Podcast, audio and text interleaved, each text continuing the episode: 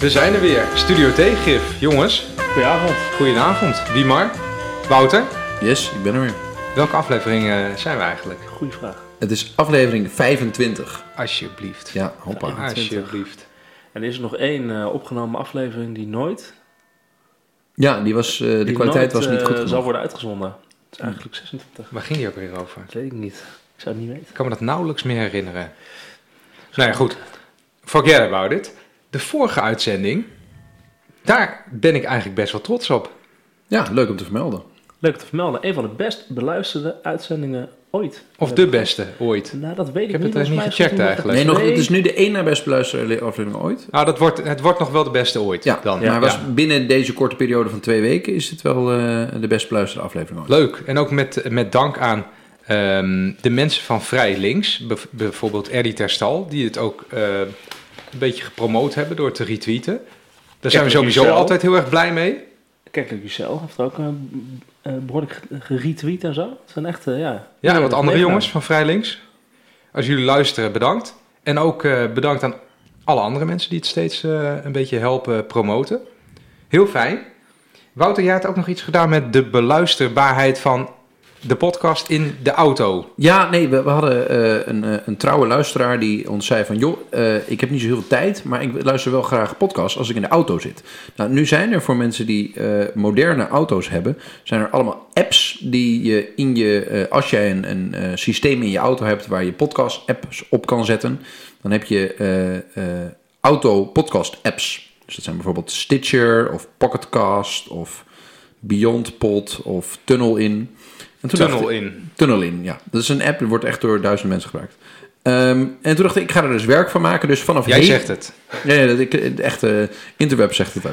Ehm, vanaf heden staan we ook in alle auto-podcast apps. Dus je kan ook, als je zoekt op Studio Tegengif, kan je in je auto naar ons podcast luisteren en je daar eh, vooral ook op abonneren. Dat is belangrijk, want er schijnen ook mensen te zijn die denken van, eh, ja, ik moet gewoon op Soundcloud kijken en dan eh, druk ik elke keer op play als ik een WhatsAppje van jullie krijg dat er een nieuwe podcast is. Ja, precies. Daar ben ik klaar mee. Alle mensen die zeggen, hebben jullie een nieuwe, nieuwe podcast? Dat wist ik helemaal niet. Je hebt geen WhatsAppje gestuurd. Ja, maar jullie Dan WhatsApp... denk ik, man, dat ga ik gewoon niet doen, hoor. 2018 zitten we. Abonneer je gewoon op de, op de podcast en je krijgt gewoon een, een berichtje dat hij er weer is. Overigens, sinds vorige keer is het aantal abonnees wel enorm toegenomen weer.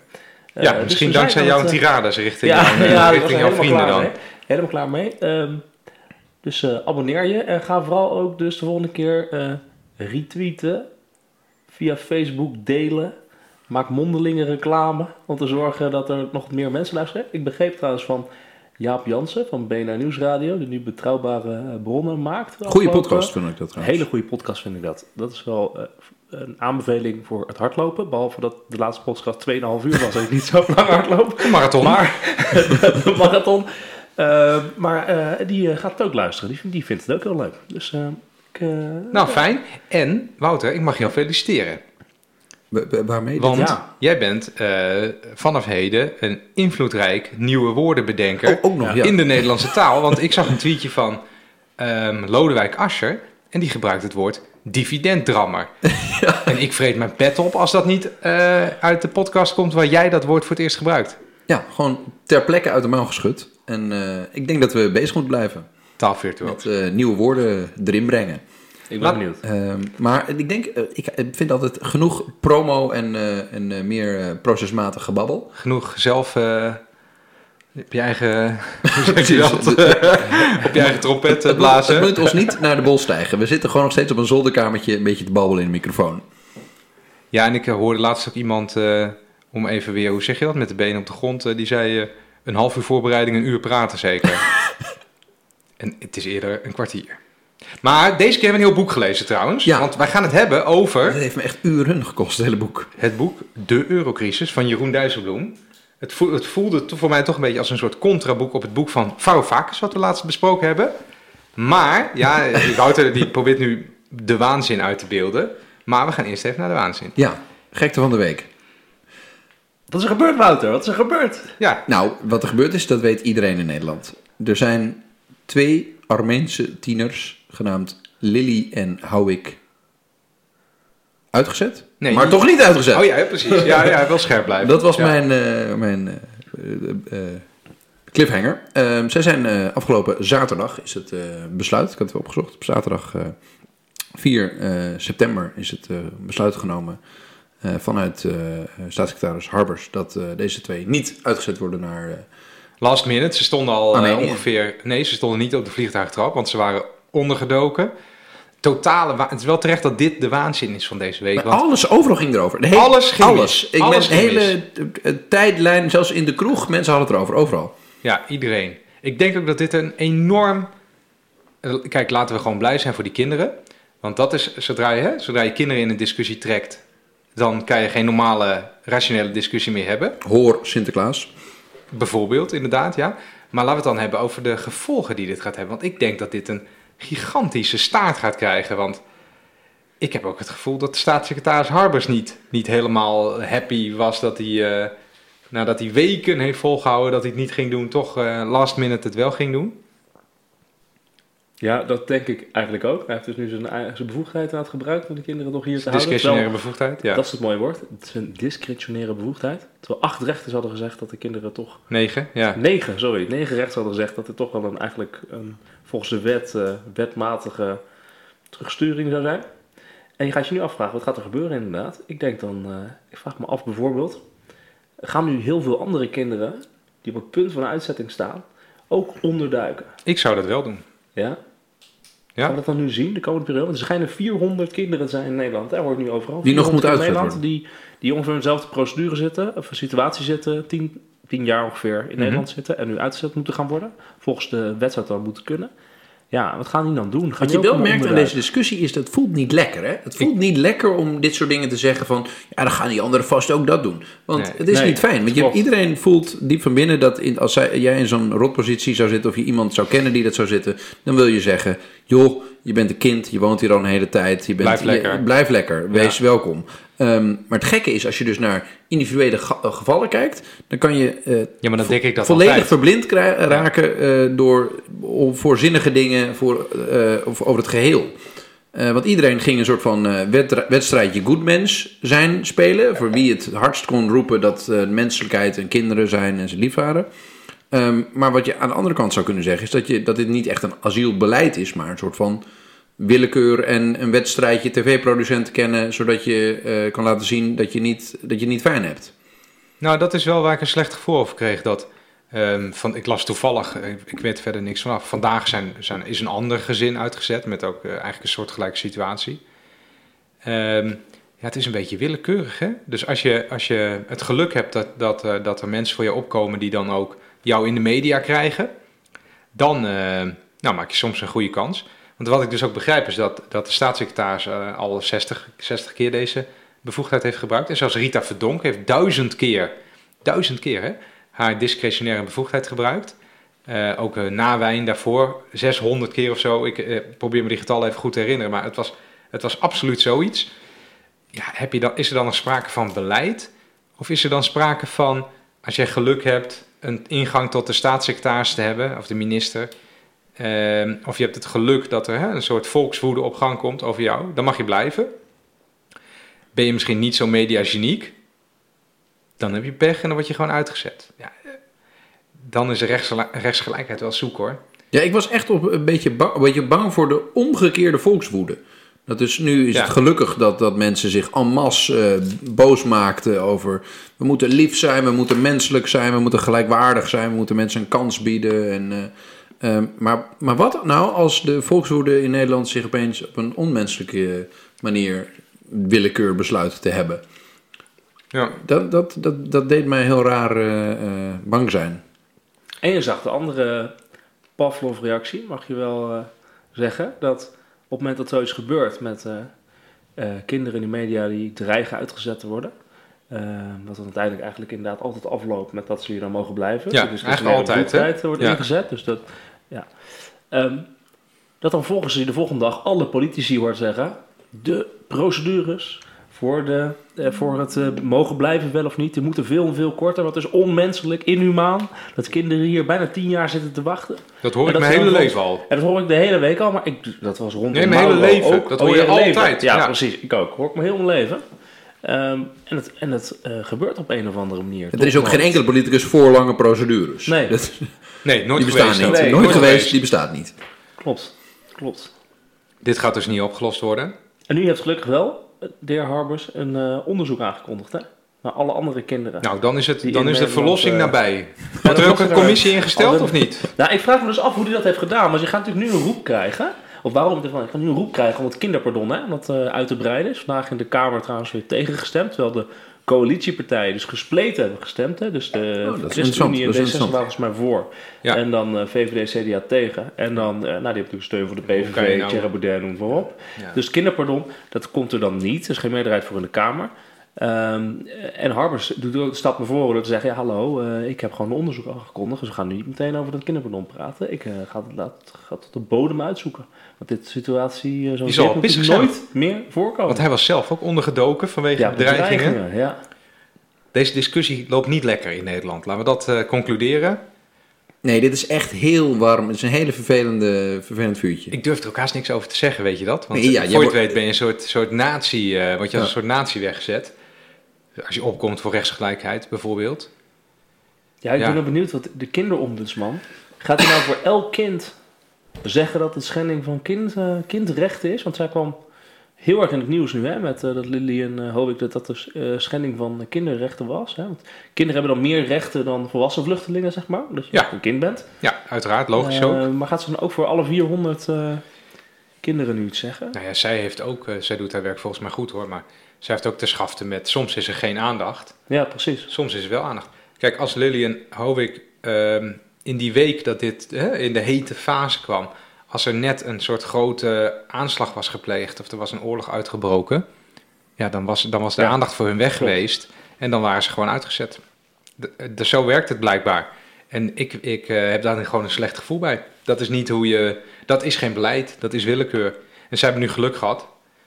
En ik denk dat ze ook een, eh, hopelijk een mooi leven tegemoet gaan. Maar ja, eh, vandaag En zijn andere kinderen uitgezet. Komt de ja. moeder terug, hè? Natuurlijk de komt hij moeder? terug. Ja, gezinshereniging. Gaat het ja. gebeuren? Dat is Hoppa. nu eh, de vraag. Zo werkt dat. Ja. Zo werkt dat. Dus eigenlijk heb je er heel weinig grip op als land. Ja, het doet heel veel deze gekte. Jemig de pemig. Ja, slecht gevoel heb ik ook. Ja, we, Nou. moeten, we moeten door naar eh, werkelijke zaken. toch? De eurocrisis, De eurocrisis. deel 2. Het verhaal van binnenuit. Het boek van Jeroen Dijsselbloem. Ja, waar moeten we beginnen? We hebben het alle drie gelezen. Waarom hebben we het gelezen? Nou, mag ik dat vertellen? Ja, dat, ja, joh, Eh, jij mag het vertellen. Dat later. komt omdat eh, in aflevering 23, twee podcasts geleden, die de trouwe luisteraar natuurlijk ook geluisterd heeft, Die was ook heel goed beluisterd trouwens. die was Ja. ook lekker beluisterd. Even Ja, wat zelfpijperij linkse weer. politici Als we linkse politici nog eens even kritisch op de, op het, op de, de, de, de hak- hakblok. de hakblok leggen, dan, eh, dan worden we goed beluisterd. Maar nee, dit was uiteindelijk Randy, die had in de zomer, want toen had hij niet zoveel te doen, had hij het voorstel gehad, joh, laten we het boek gaan lezen. En ik heb net het boek gelezen van Janis Varoufakis. En dat is fantastisch. Wouter, wie maar, we moeten dat lezen en bespreken in die podcast. En toen eh, heb ik toevallig even vandaag onze eigen podcast teruggeluisterd. Briljant. Nee, Nee, maar heb je echt een uur naar jezelf zitten luisteren? ja, nee, ik ik, kan zat, dat ik niet, zat hoor. op de fiets. Ehm, Een uur. Nee, een half uur. Ik heb een half uur Oh, stopgezet. Eh, maar ik kwam erachter dat wij dus... eh, toen, toen hadden wij het erover. Toen zeiden we... Joh, Jeroen Dijsselbloem komt ook met een boek. Laten we die ook gaan lezen. Nou, Ja. Toen hebben we dat dus gedaan. Ja, Aldoende hebben wij nu het boek... eh, de eurocrisis van Jeroen Dijsselbloem hier in drievoud op tafel liggen. 300 pagina's. 300 pagina's. Wel een dunner boek dan eh Varoufakis trouwens. Ja, die, die, die Ja, heeft die- echt flink uitgepakt. Die heeft ook, die heeft ook voetnoten en zo. Niet. lettertjes ook. Ja, vreselijk. Grote lettertjes. Ja. Maar het Minder interessante voetnoten. is dat, dat, dat, dat, dat dit boek van Jeroen Dijsselbloem, daar zie ik echt Jeroen Dijsselbloem op de voorkant, hè? Met zijn vinger zo. Een hele, grote gekke, een hele gekke voorkant. En- Mag ik dat en- zeggen? ja, een fluisterend Terwijl vingertje. het een hele, ja. precies. Terwijl het is een hele ingetogen, bescheiden man, mag ik wel zeggen, over Jeroen Dijsselbloem. Van vaak is toch wat minder, maar die staat niet op de voorkant. Nee, Van vaak gek. zijn boekie. Is op de achterkant. Heel gek. Ja. Nou ja, Dus laten laten we we... over Jeroen de Legacy, dat is het boek, hè? Ja, Maar Nou, ik het- denk, weet je wat mij opviel? Randy, vertel. Het is geen legacy, denk ik. Eh, want het leest voor mij een beetje als een boek van een actief politicus. Want hij, eh, eh, hij spreekt toch af en toe met wat meel in de mond. Dus ik denk, ja, die probeert toch nog wat mensen te vriend te houden. Ja, vat je dat niet? Je stopt net een soort halve chocolade Nee, in je mond ik, denk, nu. ik denk, Randy, dat we- dit weer een aflevering wordt waar, waar wij het een paar keer oneens gaan zijn. Want ik heb zo'n vermoeden dat eh, een groot gedeelte van wat Jeroen Dijsselbloem hier schrijft, dat hij dit werkelijk meent. Dat is niet zoiets dat hij mail in zijn mond heeft, maar dat hij werkelijk zo tegen de zaak aankijkt. Nee, mag ik één voorbeeld geven? Ja, geef een leuk voorbeeld. Maar Ehm, da- daarna gaan we naar waar het boek nou precies over gaat. Ja, oké. ja, Ja. Je hebt ge- misschien- Neem, doe eerst een voorbeeld. Doe het even lekker om erin te Nou, op een gegeven moment gaat het dus over eh, dat de VVD-fractie, Oh. die chocoladereep, Die is slaan. eh, behoorlijk eh, centraal eh, in de aandacht hier. Ik ga zo ook een stukje nemen. Goed, de VVD-fractie op een gegeven moment die barst bijna uit elkaar. Dit is een bekend verhaal, dat, heb, hè, dit stond gewoon in de krant toen ook. Over eh, steun aan Griekenland. Ehm, en ik mag toch aannemen dat de minister van Financiën en de voorzitter van de Eurogroep daar meer van weet dat ze het hierover hebben gehad. Want eh, de regering zou vallen, het zou helemaal in duigen vallen. Maar hoe beschrijft hij het nou? Ik, ben, ik heb even geen pa paginanummertje erbij. Ehm, hij beschrijft het alsof hij het zelf ook in de krant heeft, heeft gelezen. Ik heb gehoord dat dit gebeurde. Dus hij, hij, hij zegt niet wat hij weet. En als iemand niet zegt wat hij weet in zijn memoires, dan zijn het nooit memoires, maar dan is het altijd in mijn ogen een soort tussenstand richting een volgende politieke stap. Maar dat kan ook mijn cynisme zijn wat dan een beetje spreekt. Maar ik denk, als je het weet, waarom zeg je het dan niet? Wat denk jij, Wiemer? Nou, ik denk wel dat je een eh, punt hebt dat... eh, het is een heel hartelijk boek. Dus je ziet ook het eerste hoofdstuk is ook het bedanken van allerlei mensen met wie hij gewerkt heeft. Ja, nou, hij, legt- hij een beetje uit hoe de, hoe de boel werkt. Hij, werkt, hij, hij- laat zien met die wie doet dat, eh, die doet dat, ja, en die zijn allemaal lief en, zijn, wie eh, bij het IMF cool en werkt, goed. wie bij de Europese Commissie zit, wie, eh, wie bij de ECB zit. eh, en, eh, maar hij is heel hartelijk en dankbaar. Dat merk je wel. En je merkt inderdaad dat hij in het boek niemand afbrandt, behalve Janus Varoufakis. Die ook de hele tijd noemt de minister van vijf maanden. Gewoon Ja. de hele, hele tijd. Hij, gaat, echt- hij gaat er ook fors op in wat voor loser dat eigenlijk is. Wat voor mislukkeling. een extreme loser die politiek niks heeft klaargespeeld. eh, die het allemaal niet snapt. En dat is de reden dat ik het boek ging lezen als reactie op Varoufakis boek. En dat vind ik wel het interessant als ik het zie. Dit boek gaat dus over Jeroen Dij- Dijsselbloem. Twee keer 2,5 jaar voorzitter van de Eurogroep. Dus het informele overleg van de ministers van Financiën eh, in de eurozone. Die eigenlijk nou ja, het, eh, het financieel-economische beleid eh, bepalen met elkaar. En die dus in die periode vooral gaat om te maken hebben met Griekenland en steunpakketten en dergelijke. Ehm, en het boek van Varoufakis was echt het boek van de wetenschapper die heel extravert is. Die zichzelf ook heet het in het midden plaatst. Je Het merkt dat hij genie. heel erg het genie. het genie. ehm, Die eigenlijk, en iedereen zag het verkeerd, maar Varoufakis wist het wel. Ehm, allerlei theoretische bespiegelingen. Ehm, veel economische theorie erin, Griekse mythes erin, hoe die het vertelt. Culturele metafoor Ehm, inderdaad. Culturele metaforen. ehm, en hij, hij presenteert zichzelf als, als de outsider.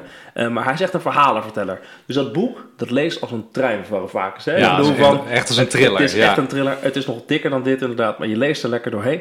En je merkt dat... dat je snapt ook wel heel goed waarom ze zo enorm geclashed hebben. Want het boek van Jeroen Dijsselbloem is precies andersom. Ja, absoluut. Echt Ja. totaal eh, anders. Hè? Van, ehm, je merkt, dit is een politicus die goed is in het politieke handwerk. Die weet wat er wel of niet, wat er morgen is in zo'n bijeenkomst. Wanneer je mensen opbelt. eh, Wanneer je mensen opbelt, wat je, welke vinkjes je allemaal moet afwerken of dat je ergens komt. Hè? Ehm, ehm, is duidelijk de insider. Je altijd op zoek is naar de ruimte die hij heeft met die, die 19 landen van de Eurogroep waar hij mee bezig is. Ja. Ehm, en hij merkt ook dat hij natuurlijk 17. rekening moest houden.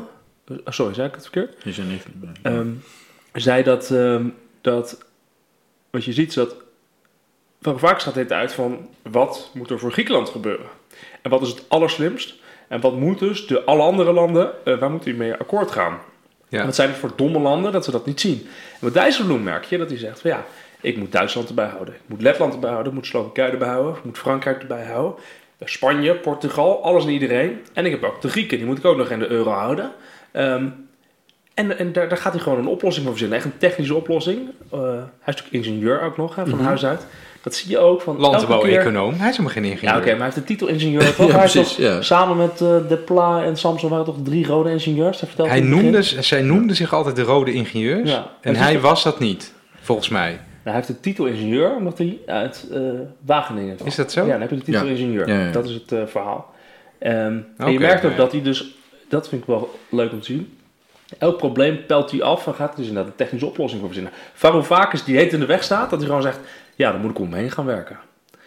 Ja, Eromheen. ja, ja, ja. Eh, Met zijn baas hè, bellen, ik moet, noem maar op. Met zijn baas bellen. Ehm, ik heb eh, die die steun nodig. En dan moet ik met die, die, die, die praten. Ik moet zorgen dat ik die erbij hou. Oké, even een belletje dan. Ehm, Ja. ik, dit is de eerste inzet, weet ik dat daarop uitkomt. Dus elke keer Maar hij bena hij, hij- technisch. als ik daarop mag aanvullen, want hij benadert heel veel problemen ook als eh, niet politiek. Want hij, hij, is hier uh, Dijsselbloem, ja. Want op een gegeven moment eh, heeft hij het dan over een soort willekeurig voorbeeld bijna hoor.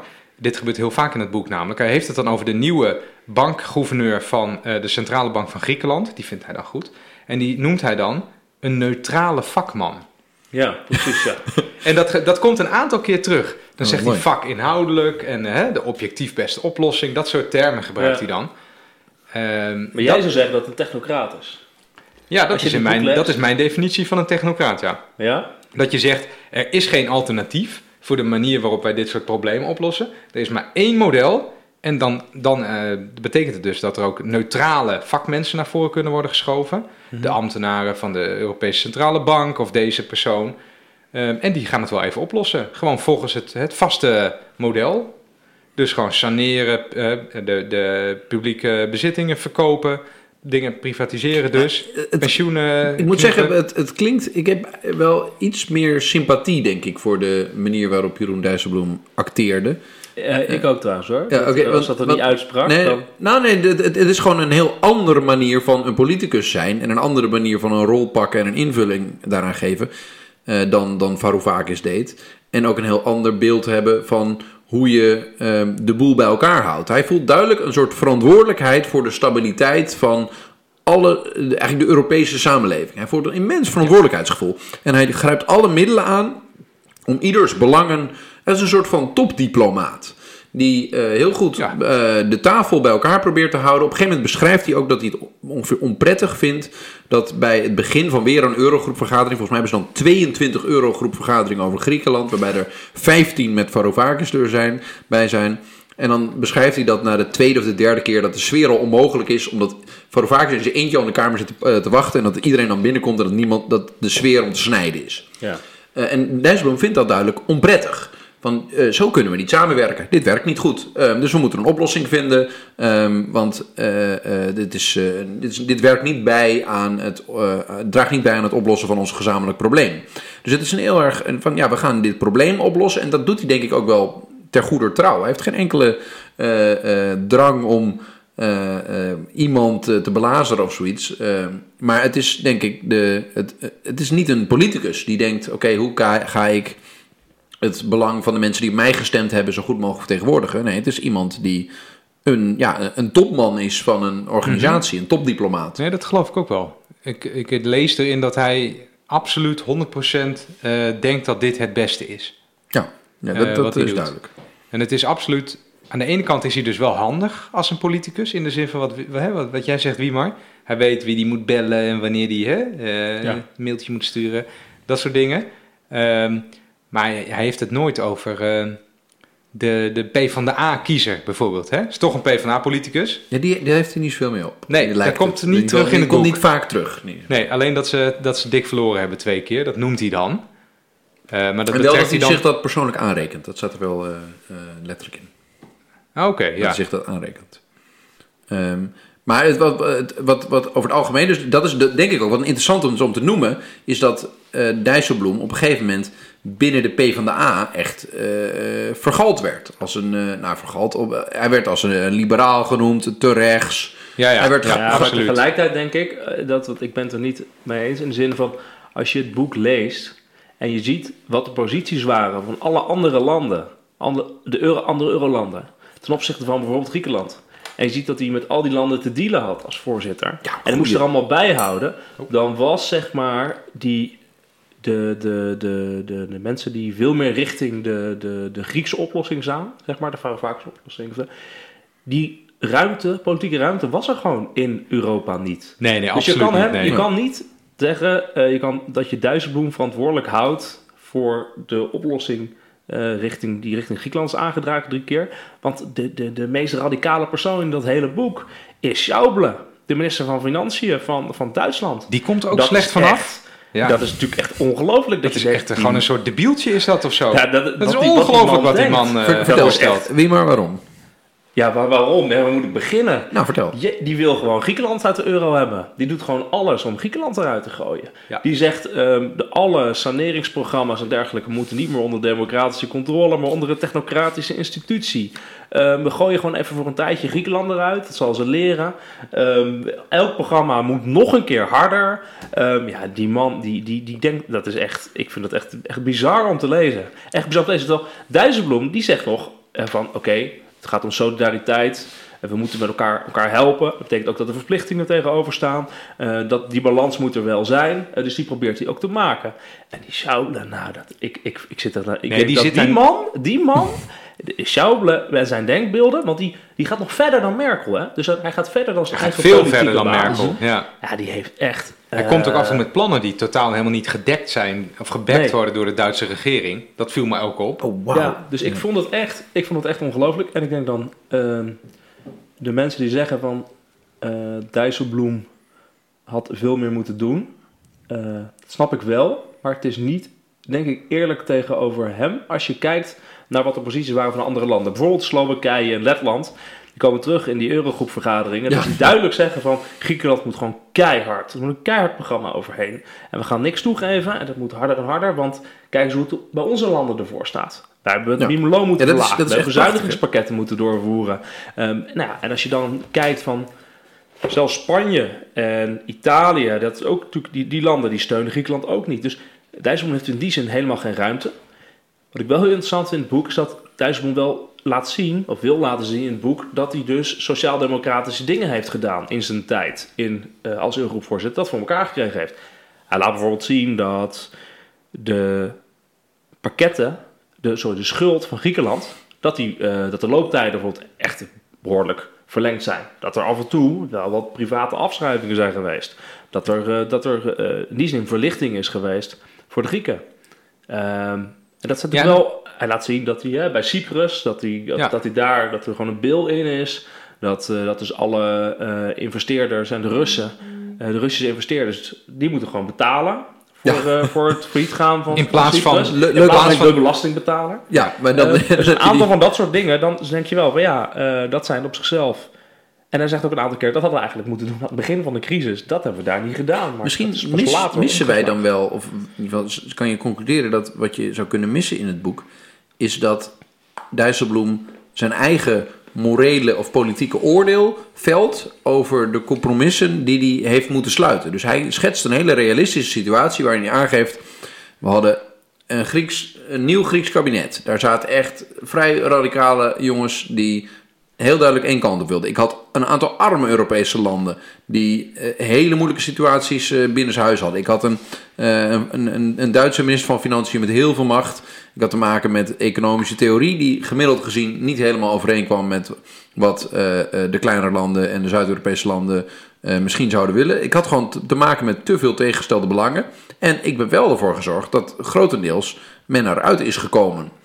Ehm, maar hij- wat, wat, wat er dan misschien ontbreekt is een soort van eigen oordeel van wat had ik nou het liefst gewild dat er gebeurd was. Ja, precies. Dat mis ik ook. Dat mis ik dat enorm. ik- ja, precies. Dat mist. Wat had hij zelf, ge- wat had hij zelf de allerbeste oplossing gevonden in Nou, al die situaties? Wat ik, wat ik ook erg, erg miste, je zei het net al, ik ben altijd heel gevoelig voor technocrat, technocratische dat is een beetje, je hebt een soort kruistocht tegen de technocratie. hè? Absoluut. Ik denk dat dat eh, eh, de wortel aan de bel van de democratie zal zijn. En dat het ook uiteindelijk een heel groot probleem voor de Europese Unie wordt. Omdat dat ehm, heel erg technocratisch van aard is. Eh, maar zonder daar verder op in te gaan. Wat ik dus mis, is eigenlijk zelfreflectie of een beschouwing van Dijsselbloem ehm, op die situatie. Van is het nou geoorloofd, of is het nou goed, of slim, of whatever. Hè? Is het nou juist, weet ik veel, filosofisch juist.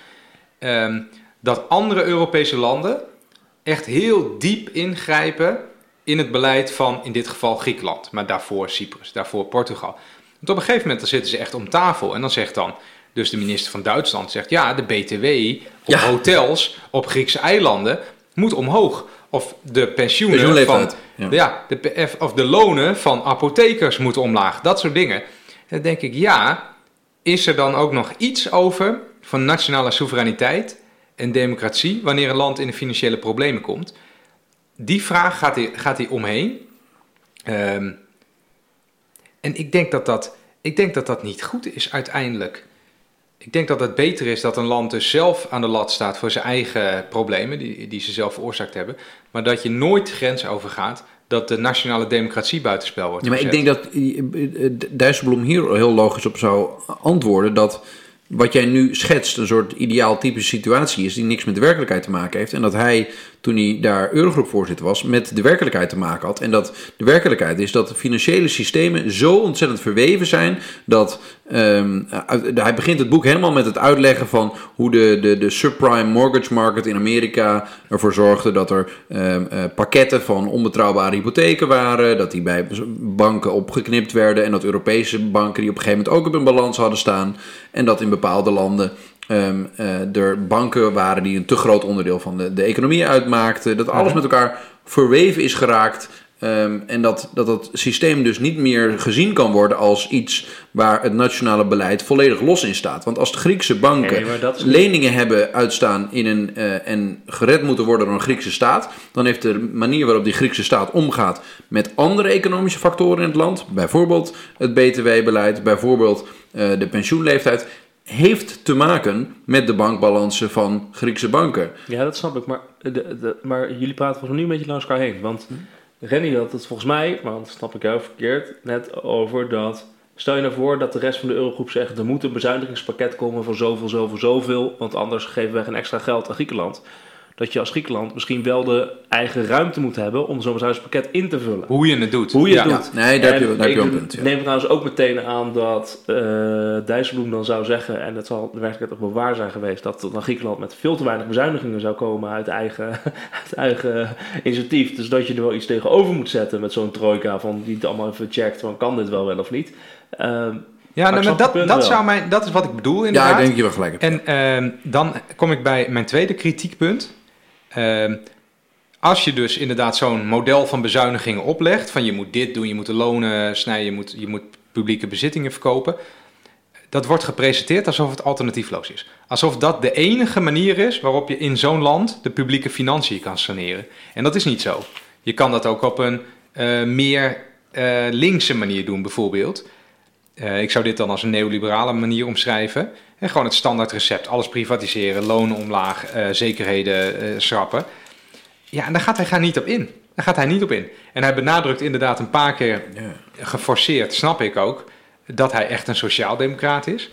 En daar maakt hij ook wel wat zinnige punten. Dat hij inderdaad de, de aandeelhouders laat meebetalen in plaats van de belastingbetaler eh, op bepaalde ja, momenten. De, de template, zeg maar, hè, van de... Die beroemde template ja, Ja, van, van- van Cyprus, wat je aanhaalde. Vanaf nu, als er bankencrisis zijn en er moet iemand bijspringen om te betalen, dan gaat de belastingbetaler het meer doen. Maar gewoon de mensen die het geld hebben verstrekt. Ja, heel goed punt. Was ik het Ja. ook toen mee eens, ben ik het nu nog mee eens. Ja. Maar iets meer reflectie op ehm, hoe hervorm je dan een land? Is er nou één alternatief, of is er nou één neoliberaal model, of zijn er ook sociale alternatieven voor? Waarom, eh, Randy, denk jij dat Dijsselbloem dit niet doet? Als ik heel eerlijk ben, als ik dit boek lees, dan weet ik niet of hij. Ik denk dat hij de ideeën heeft uitgevoerd die er lagen. Die hem, eh, ik zie hem een beetje als een uitvoerder. Hij heeft heel veel lof de hele tijd over zijn topambtenaren. Die, die zijn echt... eh, Ik denk dat die het eh, allemaal bepaald hebben ook. Ja. Die worden ook heel veel bij naam genoemd. Mhm. Dat zijn ook wel een beetje bekende namen. Dat zijn namen Ja. die ook bekend voorkomen. En die meneer Ja. Vuilbrief is de meest genoemde naam, eh, volgens het naamregister volgens mij. Ja, Ja. Die heeft nu ook een hele hoge baan in Europa gekregen. Vast niet sinds, toevallig. eh, vorig jaar, ja.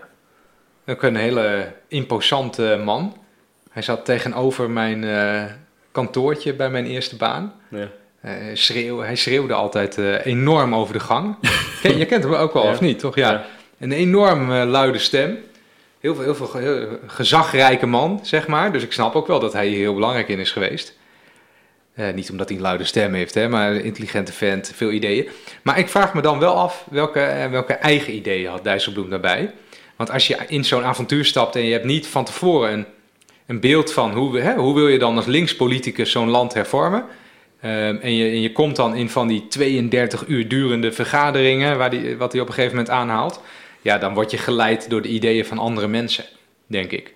En misschien is dat wel een, een typisch probleem van links in, in, deze, hè, in, de- in deze periode geweest. Ja, het is wel een doelstelling, namelijk Griekenland moet niet de euro uit.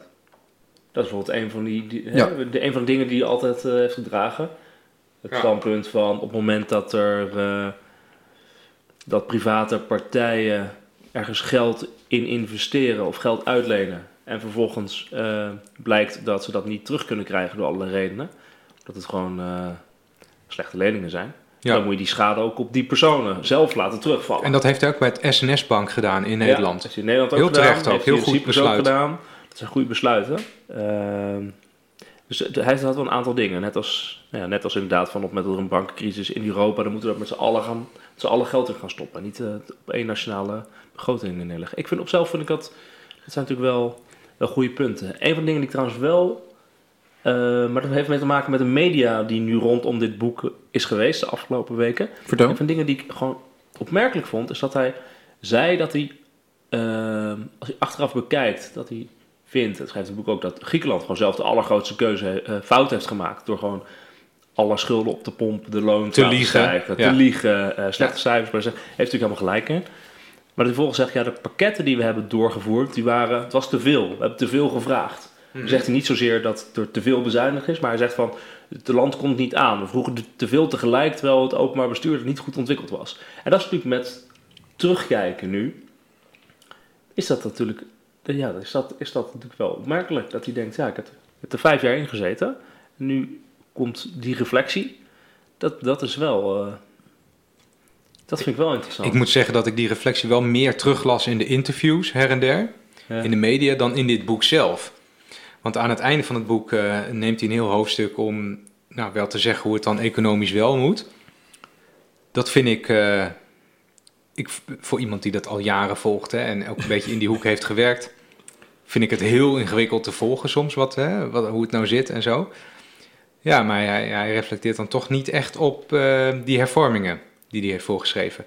Ja, en te in, in omvang te veel, dat vind ik een beetje, ja, Ik vond het altijd wel een, ik vond het af en toe wel een fijne les macro-economie. Hij heeft heel erg de neiging om dingen uit te leggen, gewoon hoe dingen werken eh, volgens de algemeen geldende theorie die hij kent.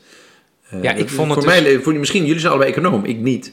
Ik vond het een beetje dun. Op een gegeven moment haalt hij dus een bepaald paper aan Mhm. over eh, eh, optimal currency areas van Mundell, heel bekend paper.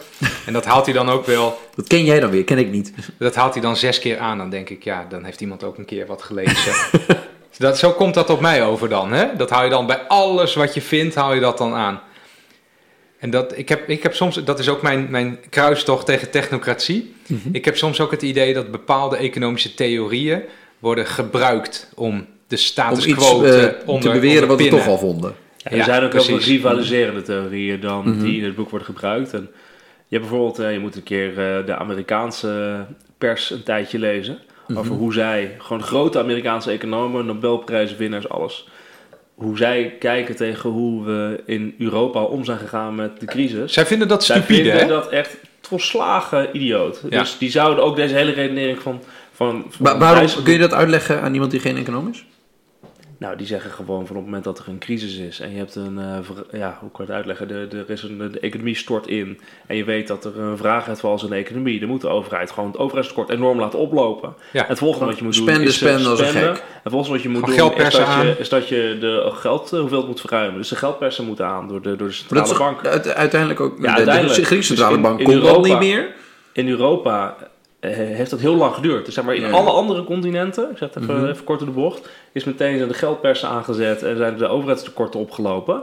En in Amerika nog steeds, als je ziet wat tekorten zijn van de Amerikaanse staat ten opzichte van wat er in Europa gebeurt. Europa heeft de aller, allerlaagste tekorten nu nog steeds ten opzichte van, Ja. van alle eh, continenten hieromheen. Maar hier kan je... Eh, dus dus het zijn, er zijn heel veel economen die andere theorieën hebben dan, dan, dan Dijsselbloem. Dat is het meer eh, dan Dijsselbloem hier aandraagt. Hier is zo'n hele leuke, beetje populair wetenschappelijke theorie over dat ehm, in Europa en Amerika vergeleken. In Europa hebben ze een trauma, de Duitsers, vanwege de hyperinflatie voor de Tweede Wereldoorlog.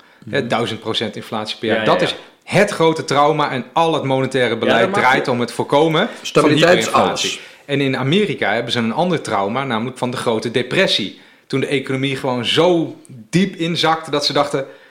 fuck, we komen hier gewoon nooit meer uit. Dit gaat gewoon nooit meer goed komen. En dat zijn twee tegenovergestelde dingen. Want in het ene hou je dus de geldpers eh, eh, zet je helemaal open in het geval van een depressie. Mhm. En in, eh, in het geval van hyperinflatie moet je dus de geldpers helemaal dichtdraaien. Ja. Dus het is ook precies Ah, het Daar tegenovergestelde. maakte hij ook een paar keer echt een, een, een behoorlijke sneer naar die, naar die Schäuble, maar ook naar gewoon de Duitse economie in het algemeen. Zit natuurlijk ook in de, in de Europese Centrale Bank, de Bundesbank en zo. Allemaal Eh, Duitsers. En dat hij ook zegt van ja, Ja. die Duitsers zijn gek. Dat ze bij, terwijl er anderhalf procent inflatie is eh, en er, er is totaal geen vraag. En dan gaan lopen beginnen dat als we de banken... Schuld. eh, Als we de, ja, nee, dat als we de, de geld, eh, wat een geldverruiming zouden doen, dat dan meteen de hyperinflatie zou komen. Dat is gewoon totaal irreële angst. Dus ja. Heel ik kort wel- gezegd snappen Duitsers niks van macro-economie. eh, we moeten even oppassen dat het voor mij niet al te economisch wordt. En ik gebruik mezelf op economisch ik zei net iets heel als- simpels, toch? Ja, ik nee, dat- ik, dat- ik gooi er even een populistisch... eh, het- het- statement in. Mag ik, eh, mag ik eens over een andere boeg gooien? Ja, eh, vertel. Nou, er zijn eigenlijk heel weinig Nederlandse politici die een boek schrijven van Dat de waar. afgelopen jaren in de, in de Nederlandse Ik politiek. heb er wel een aantal in de kast staan. Er zijn er een aantal, maar het is in andere landen veel gebruikelijker. Wie dan? En ik vind Ja. het dus, Kok. Heb ik een, eh, maar dat is niet Heeft hem een boek nee, Ja, hij heeft, Ja, een beetje, hij heeft eraan hè? meegewerkt. Ja. volgens mij nog wat aantal andere. Lubbers heeft hem Maar ik vind het dus wel echt heel goed dat hij het doet. Ja, en ik vind het dus ik ook, ook. heel goed om te lezen. Ik vind het ook heel mooi om te zien gewoon hoe het heel praktisch gaat. Maar wij Als je houden dus- er helemaal niet van, Wiemer. Nee, maar ja, oké, maar als je stel je voor je bent een beetje, je bent, vindt de politiek interessant en de economie in- interessant, zoals ik, en dat je dan gewoon dit leest, wat hij allemaal moet doen om Eurogroepvoorzitter te worden, hoe die steun moet krijgen, hoe die overleggen gaan met de president van de Europese Centrale Bank, van het IMF. De, ik weet wel hoe ik dit nu moet Europese aanpakken. Commissie. Ja. Dat is echt, het, zijn, het, zijn niet, het zijn niet de kleine jongetjes en meisjes waarmee hij gewoon vijf jaar heeft gezeten. Hè? En hij was in die periode daar gewoon een hele, hele grote jongen. Ik en dat is wel fascinerend om te lezen. En ja, dat vind ik toch wel echt heel mooi om, om eh, een keer van dichtbij te kunnen. Wat zijn nou de andere grote lezen. politieke boeken in Nederland dan? Ik, ik kan gewoon ook niks bedenken. Want dit land van zo, kan zoveel beter van Wouter Bos. Dat was ook niet echt een... Nee, maar mensen Dat- die na hun actieve carrière echt een boek schrijven, ja, dat is denk ik Lubbers. Maar andere grote premiers, ja, je hebt niks van Wim Kok, we hebben niks van Balkenende. Ja, de hebben Kok is wel van- een soort memoires. Ja, ik ken dat helemaal niet. Die heb ik in de kast staan. Nee, dat is een boek toch van Annette Blijger. Ja, het is over Wim Kok, maar hij heeft er wel aan meegewerkt. Ja, oké, maar hij heeft niet zelf zijn Hij is eigen niet zelf helemaal in in de, opgeschreven. in de, Nee, ja. pen Ga- gekomen. ik ben ook benieuwd of Rutte het gaat doen. Ik ben heel benieuwd naar de memoires van, van Rutte, hoe hij alles beleefd heeft. Ja, daar ben ik ook heel benieuwd naar. Maar Ja. ik denk dat, wa- wat ik wou zeggen net ook zo, van, daar, daar houden we helemaal niet van, zei ik tegen jou. Ehm, dat is omdat wij zijn een volkje dat helemaal er niet van houden wanneer iemand zijn eigen rol mogelijk achteraf groter gaat maken dan die is geweest. Wij vinden het fijn als iemand van het toneel verdwenen is, dat hij eh, in de zaal gaat zitten en zijn muil houdt. En niet meer praat over wat hij over het toneel, op het toneel heeft gedaan. Dat je, dat je hem tegenkomt bij de Aldi met een plastic zakje. Daar Precies, houden wij van. Dat houden en dan gewoon dat je gewoon je mond houdt. En dat je ook gewoon in de rij staat bij de kassa en, en, en normaal doet. Ja, maar dat doet hij allemaal. Ja, ja, dit- maar Hij dat, varkens zijn daarom, is ook helemaal... Als je, dat, ja, als je die boeken van Varoufakis en Dijsselbloem nog eens nog eens naast elkaar legt... dan is het mooi om te zien dat die Varoufakis... die ziet zichzelf eigenlijk als een soort ridder op een wit paard. De verlosser. Die, eh, ja, de verlosser met zoveel voorkeurstemmen. En die kwam briljant het land binnen, de regering binnengereden. Ja. En die zou eh, de, de, de wereld eens gaan uitleggen hoe, eh, hoe de theorie in elkaar steekt. En de Dijsselbloem is meer van, ja oké, ik eh, er was een heel groot toneelstuk. En ik heb een heel klein beetje mijn rol kunnen spelen en mijn best gedaan. Ehm, maar veel Ja, meer is het ook niet. Hij schrijft dus ook niks over de Nederlandse politiek. Dat Nee. viel mij op. En ik weet wel waarom. De Nederlandse politiek is namelijk best wel sneu. Want als je president van Frankrijk wordt, dan heb je gewoon heb je een soort knop. En als je daarop drukt, dan eh, valt er een atoombom De ergens. Gaulle heeft ook hele mooie memoires ja, geschreven. die kon ook goed schrijven. Ja, dat was een, die schreef heel veel. Ja, Ja, zou ook wel Churchill. mee te maken hebben als je dat... toch in Nederland de politicus bent, dan stel je toch ook niks voor. Nou, er zal hier mee te maken hebben dat... eh, volgens mij is hij in de begin 50 of zo. Hoe oud is eh Dijsselbloem? Ja, volgens mij eh, in het begin Geen 50. Dus je moet nog wel een jaartje of eh, tien door. En als Ja, die je moet nog wel in, Nederland, in Nederland nog leuke dingen wil doen, dan is het ook vervelend om iedereen af te Ja, en daarom denk ik, je bent Dus het dus toch zei- met mij eens. Ja, ja, ja. Je zei, Dus dit wat is een op- wat zei jij, Een beetje met meel in de mond. Beetje voorzichtig opgeschreven her en der. Nou, en hij, en hij is ook gewoon, en dat vind ik ook wel netjes. Hij is gewoon zo. Je moet ook niet, ja, je moet ook niet onnodig mensen, onnodig mensen kwetsen. Is hij zo? Ja. Is hij zo? Ja, waarom zou je mensen... Ja, ik zeg niet dat je onnodig dat- moet kwetsen. Het is maar gewoon iemand die diep van binnen niet de neiging heeft om andere mensen eh, te kwetsen. Of onaardige dingen over mensen te zitten, zeggen. Dat is een hele aardige, vriendelijke eigenschap van iemand. Dat heeft Ja, hij ik gewoon vind het ook niet. een, het is ook een hele aardige Dat man. hij af en toe zegt dat hij, dat hij impliciet dat hij Varoufakis gewoon een eikel is, een narcistische eikel. Eh, dat is al, denk ik, heel ver van wat je in het boekje van eh, Jeroen Dijsselbloem kan gaan. Dat je zo Ja. ver bent eh, gedaald. Ja, dat klopt. Dat hij binnenskamers A zegt en vervolgens bij persconferenties keihard B gaat zeggen. Dat punt van Varoufakis is ook echt wel een mooie anekdote. Welke? Over, nou ja, over dat hij dus eh, aan het onderhandelen is, Varoufakis, in die eurogroep. Met de Oh ja. Dijsselbloem als voorzitter. Ja. Dat ze uren en uren bezig zijn. Dat die Varoufakis iedereen tegen het plafond aankrijgt. Met al zijn eh, rare woorden. En, eh, en dat ze uiteindelijk na uren en uren een soort van deal hebben. Dat Varoufakis dan zegt, ja, ik moet even met mijn premier bellen, met Tsipras. Want ik weet niet of ik mandaat heb. En dat dan vervolgens, dat hij dus gewoon de telefoon aan, dat hij gewoon gaat bellen. Waar al die andere ministers bij zijn in de, Ja. in de zaal van de Insane. Eurogroep. Ben je echt En een, dat idi- hij dan- echt een idioot. En dat dan vervolgens, wordt- gaat volgens mij ook nog de luidspreker en zo. En het duurt een uur. En uiteindelijk denken die andere ministers ook van, ja, dikke doei, ik ga lekker naar huis. Het, eh, het zal wel. En vervolgens wordt die afge, eh, eh, terugge, teruggefloten door, door, Door Tsipras, Tsipras, die, ja. die Varoufakis. Ja, dat vind ik wel gewoon, dan snap je inderdaad zo weinig van, van politiek als een Varoufakis. En ik moet eerlijk zeggen, dat vind ik dus wel leuk van, je leest eerst Varoufakis en dan dit boek. Een aantal van de dingen die Varoufakis in het boek schreef, een behoorlijk wat trouwens, ja, die ga je toch wel heel anders zien op het moment dat je dit boek Ja, hebt, ja, eh, ja, ja. hebt gelezen. Dus het is wel mooi hoe zich dat dan balanceert. ja, want dit maar. telefoonincidentje, dit leest in zijn boek heel anders. Ja, Dan zegt hij er even niet bij dat hij gewoon midden in die zaal zit te bellen. Wat, wat, wat op mij ook een soort beetje, beetje idiote indruk maakt, eerlijk gezegd. ik, ik wil me dat beeld echt. Ik ben wel eens in die zaal geweest, maar dat is echt idioot. Ja. Dus in mensen zaal zitten allemaal van die mensen met allemaal rijtjes stoelen erachter dan. voor hun assistenten. Gaat hij bellen? Dan ben je niet helemaal oké. Ehm ja, we gaan wel lekker. Ehm, nee, wat, wat- ik, ik, ik was wel, eh, eh, ik vond het wel leuk om, om te lezen. Ook, Eh, een paar, ik wilde nog één ding wel even noemen. Ik vond het wel hilarisch om te lezen dat Je- Jeroen wel een aantal, een aantal van die kleine, als hij een beetje anekdotisch wordt, wordt het leuk. Dus wanneer die bijvoorbeeld, ik vond het voorbeeld van die Cypriotische president heel mooi, die eh, Anastasiades. Die, nou, die- ja, dat was de, de baas van eh, Cyprus. Eh, dat, dus één hoofdstuk gaat helemaal over de Cyprische, eh, Cypriotische crisis, die eigenlijk voor de Griekse eh, was. En dat hij dan vertelt van, nou we moesten het regelen met, die, met, met Cyprus. En die man die was binnenskamers tegen een bijdrage van de, de crediteuren van zijn banken.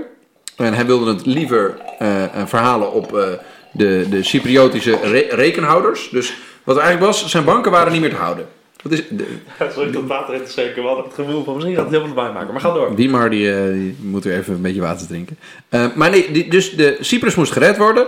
En eh, de vraag was, gaat het lukken? Want alle banken in Cyprus waren aan het instorten. En de Cypriotische president die zegt binnenskamers... jongens, we kunnen niet de, de, de partijen die het geld lenen aan onze banken... eh, ehm, minder laten terugkrijgen.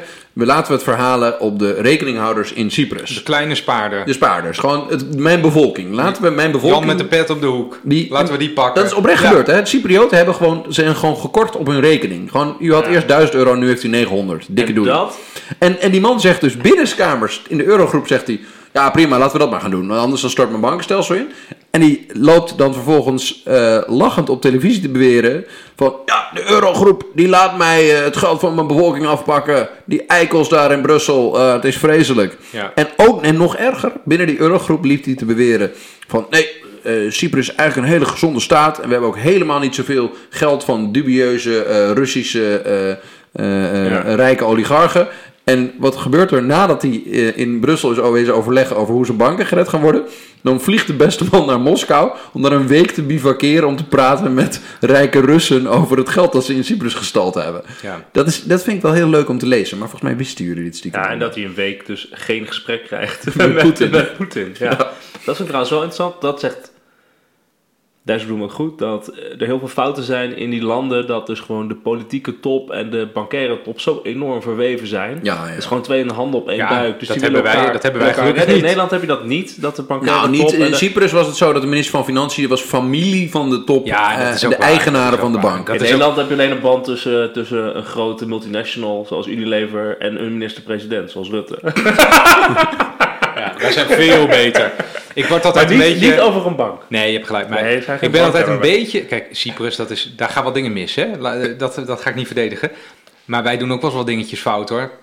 Dus eh, Zoals Randy, kom maar door. nee, maar ik bedoel, we moeten ons eh, ook niet te heilig voordoen. Wij zijn heel rijk en daardoor lijkt het net alsof dit soort dingen bij ons niet gebeuren. Maar bij ons gebeuren die dingen ook. Alleen dan gaat het gewoon minder mis. Het is minder zichtbaar.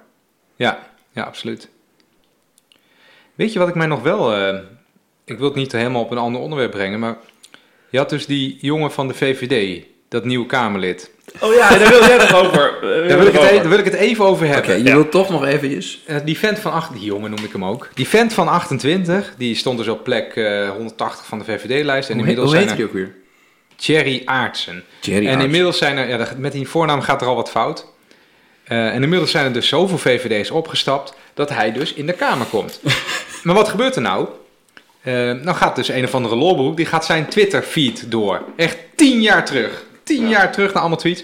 En dan ergens eh, in de afgelopen tien jaar vissen ze, vissen ze dan vier tweets eruit... waarbij hij zegt hij één keer wat seksistisch. Hij zegt een keer iets over Zwarte Piet en iets racistisch over Sylvana. Simons, denk ik. Eh, en wat zegt hij dan nog meer? Oh ja, en dan zegt hij nog iets. Dan, is er, dan zit hij in een trein. Daar is dan iemand voorgesprongen die zelfmoord pleegt. En dan zegt hij: Kom op, eh, mensen, word eens creatief. Zoiets hè. Van, eh, maar dat is dus tien jaar geleden. En die jongen die, die, die, eh, die werd van alle kanten stevig aangepakt. En toen dacht ik: Zitten wij nog wel veilig met deze podcast? Ja, Randy, ik wil net zeggen, ik lach me de ballen uit de string als jij ooit in de Tweede Kamer komt. Want dan gaan ze je Ja, hele Twitterfeed af, afstruinen.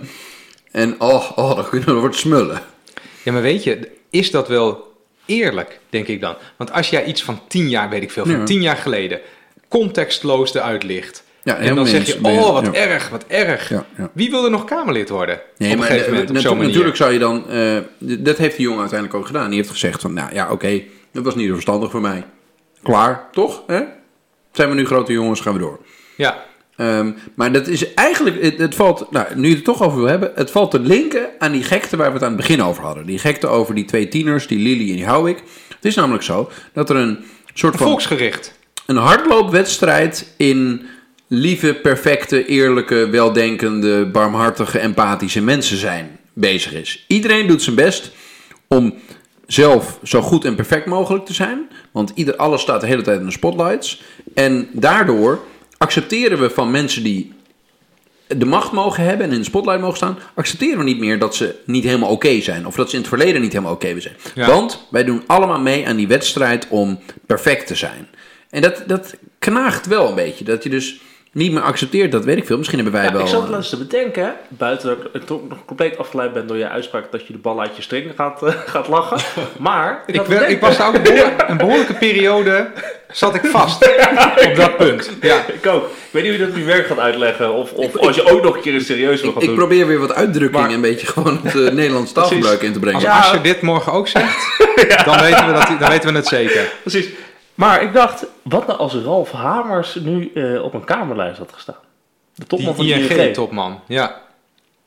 Die was toch, die was, als hij nu bewindspersoon was geweest en hij had 775 miljoen boete gehad, of hij had nu op een kamerlijst gestaan, die was zo verschrikkelijk hard kapot gemaakt in de media en nooit had hij iets politieks kunnen doen. Hou maar op, denk jij echt dat mensen die miljoenen per jaar verdienen in de Tweede Kamer gaan zitten of zo? Nee, maar ik vind het gewoon mooi dat, dat, dat dus die, het risico van die, van die, van die Ralf, eh, Ralf Hamers op, op baanverlies is zo klein.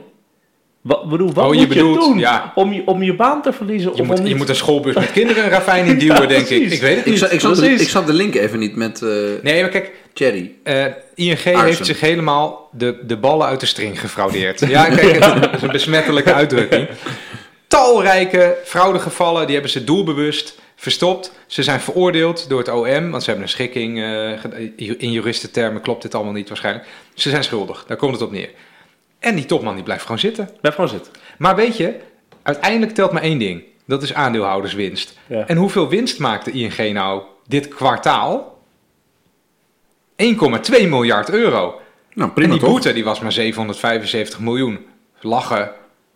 Die, betalen ze, die tikken ze gewoon lachend af en dan gaan ze door met het volgende schandaal. Dat denk ik.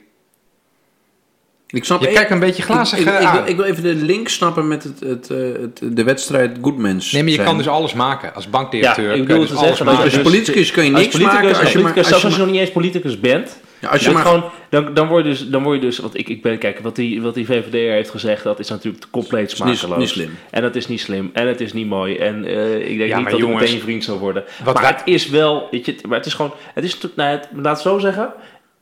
Jullie zeggen ook bij de smakeloze dingen, maar gelukkig nooit als de podcast eh, live aanstaat. En deze man was gewoon heel Wat dom ben jij een, wat ben jij een laf, doen. wat ben je- op Twitter. wat ben jij een laffe herder. Lieve luisteraars, u wilt niet weten wat professor Dr. Wiemar Bolhuis allemaal zegt voordat de microfoon open gaat. Daar lusten de honden geen brood van. En dat is, maar weet je, dat, dat, dat is toch hoe het werkt. Zeker ehm, mannen onder elkaar, wat een beetje het manco van deze podcast is. Zeker. Of Als er nee, niemand- Ik vind, vind ik ook het voordeel. Als er, als er niemand meeluistert, dan zeggen mannen gewoon heel vaak om een beetje hè, voor de sporten van ook gewoon hele lompe, lompe, foute grappen tegen elkaar. En deze jongen is zo onverstandig geweest om dat op Twitter te doen en om dat niet te verwijderen toen hij op die VVD-lijst kwam. Ja, dus dan kan je zeggen dat ben je niet helemaal geschikt. Maar het is wel een beetje, kijk, eh, ik zou zeggen wie zonder zonde is, die werpt de eerste steen. Er zijn echt niet zoveel mensen die nog nooit een foute grap hebben gemaakt door de afgelopen tien jaar. Ik ben het helemaal met je eens, Andy. Mooi. Dankjewel. Nou, Ik, en ik vind wel dat jij je eh, voorsprong op Randy en mij wat betreft mediatraining niet op ons moet verhalen. Dat jij, dat jij nou wel goed hebt leren omgaan met de pers en wij gewoon nog zeggen wat we vinden. Ja, maar wij zijn echt de jongens van het volk, eh, Wouter. Ja. Ooit komt er een tijd Geintje, dat als je nooit wat loms hebt gezegd, dan ben je kansloos van Dan functie. hebben we gewoon een algoritme dat achterhaalt hoe jij in het dagelijks leven praat en hoe je eh, in, eh, in de media praat. En dat concludeert dan dat je onoprecht bent. Ja, dat, dat kunnen we gewoon als zo'n Ja, dat meetinstrument. kunnen we zo zien. Ja. Ja. hey, jongens, we zitten alweer op een hele hoop minuten. 55. Nou, dat valt wel mee, toch? Ja. Ja. ja. wat gaan we volgende week eigenlijk doen? Dat heb ik eigenlijk Over niet. twee weken. Ik ga niet weer een boek lezen. Nee, dat sowieso niet. dat sowieso niet. Die persoon die zei, ja, Ik je zat een- half uur, eh, een kort kwartier, een half uur voorbereiden, dan een uur eh, praten. Die moeten... Ja, dat is, die, die, Die moet zich, uit zijn nek. die, die moet zich maar even bij ons melden. En ook even deze heb duizend dit- pagina's boek doorwerken. Ik heb dit van kaft tot kaft gelezen, hoor. Zou je het nou aanraden aan iemand, trouwens, om te lezen of niet? Nou, ik vind wel, ik vind het een fijne manier eh, om mezelf te dwingen om als een sodemieter een boek te lezen. Dat vind ik echt wel fijn. Ja, maar hij bedoelt gewoon... Zou Ja, het ik boek bedoel van- niet- Jeetje, zou je het boek van Dijsselbloem aanraden aan iemand anders. Ik bedoel Nee niet- joh, ga alsjeblieft een leuke roman lezen. Jij dacht dat ik bedoelde, zou je iemand aanraden om een podcast te maken en daarvoor een boek te lezen? Ja, dat zou ik mensen aanraden. Ja, Dat moet je doen. Maar het, ehm, als je geïnteresseerd bent in hoe het is om een knettermachtig politicus te zijn vanuit Nederland, hoe dat werkt, wat je daar kan leren, hoe een ministerie werkt, hoe financiële markten werken, dat soort dingen, ga een boek lezen. Precies. Als vond je lekker wil chillen met een eh, fijn boek, niet doen. Dan Brown. Ja, weet ik veel. Dat vind ik eh, leuke boeken, weet je ja. dat? Is dat, is, dat, Dan Brown. is dat te lage cultuur voor jullie? Waarvoor zeg je dan nooit dat we dat moeten lezen? Waarom kom je altijd met de boek als Varoufakis en Duizelbloem aan? Volgende Dit keer zijn gaan wij 500 het, pagina's. Nou. Zet dan gewoon de volgende keer Dan Brown. Gaan we het daarover ga- hebben. gaan we het Bernini-mysterie lezen en dat bespreken. Goed idee. Nou, we bedenken hebt nog wel even wat we Doe gaan maar doen. Ik heb echt zo. Ik heb, ik heb af en toe van die vrienden over de vloer die dan. eh, dan had ik vroeger altijd eh, eh, boeken in de Heb kast jij ook staan nog die- andere vrienden? Nee, ja, nee, maar die, die, die begonnen dan te mekkeren over dat je vier Dan Browns in de, boek, in de boekkast had. Dan had je ook een soort van eh, boekenkastcensuur. Vreselijk. Alsjeblieft. Ja, ja, Ik heb gisteren ook de rijdende rechter gekeken. Dat kan ik ook aanraden. Die gooi ik even in de show notes. Dat was ja. misschien wel de beste aflevering ooit. Hey, ehm lieve luisteraars, met, hoe je ook luistert, in de auto, in de trein, op de fiets, tijdens hardlopen, waar dan ook. eh dankjewel. Abonneer jezelf, vertel je oma daarover. eh, Tweet. Je, tweet erover, Deel. deel het allemaal, waar dan ook. Eh, en als je tips hebt, of een boek dat we eens moeten lezen, dan zullen we het overwegen. Wel kort. Dunne boekjes. Dank jullie wel. Dankjewel. Tot over twee weken.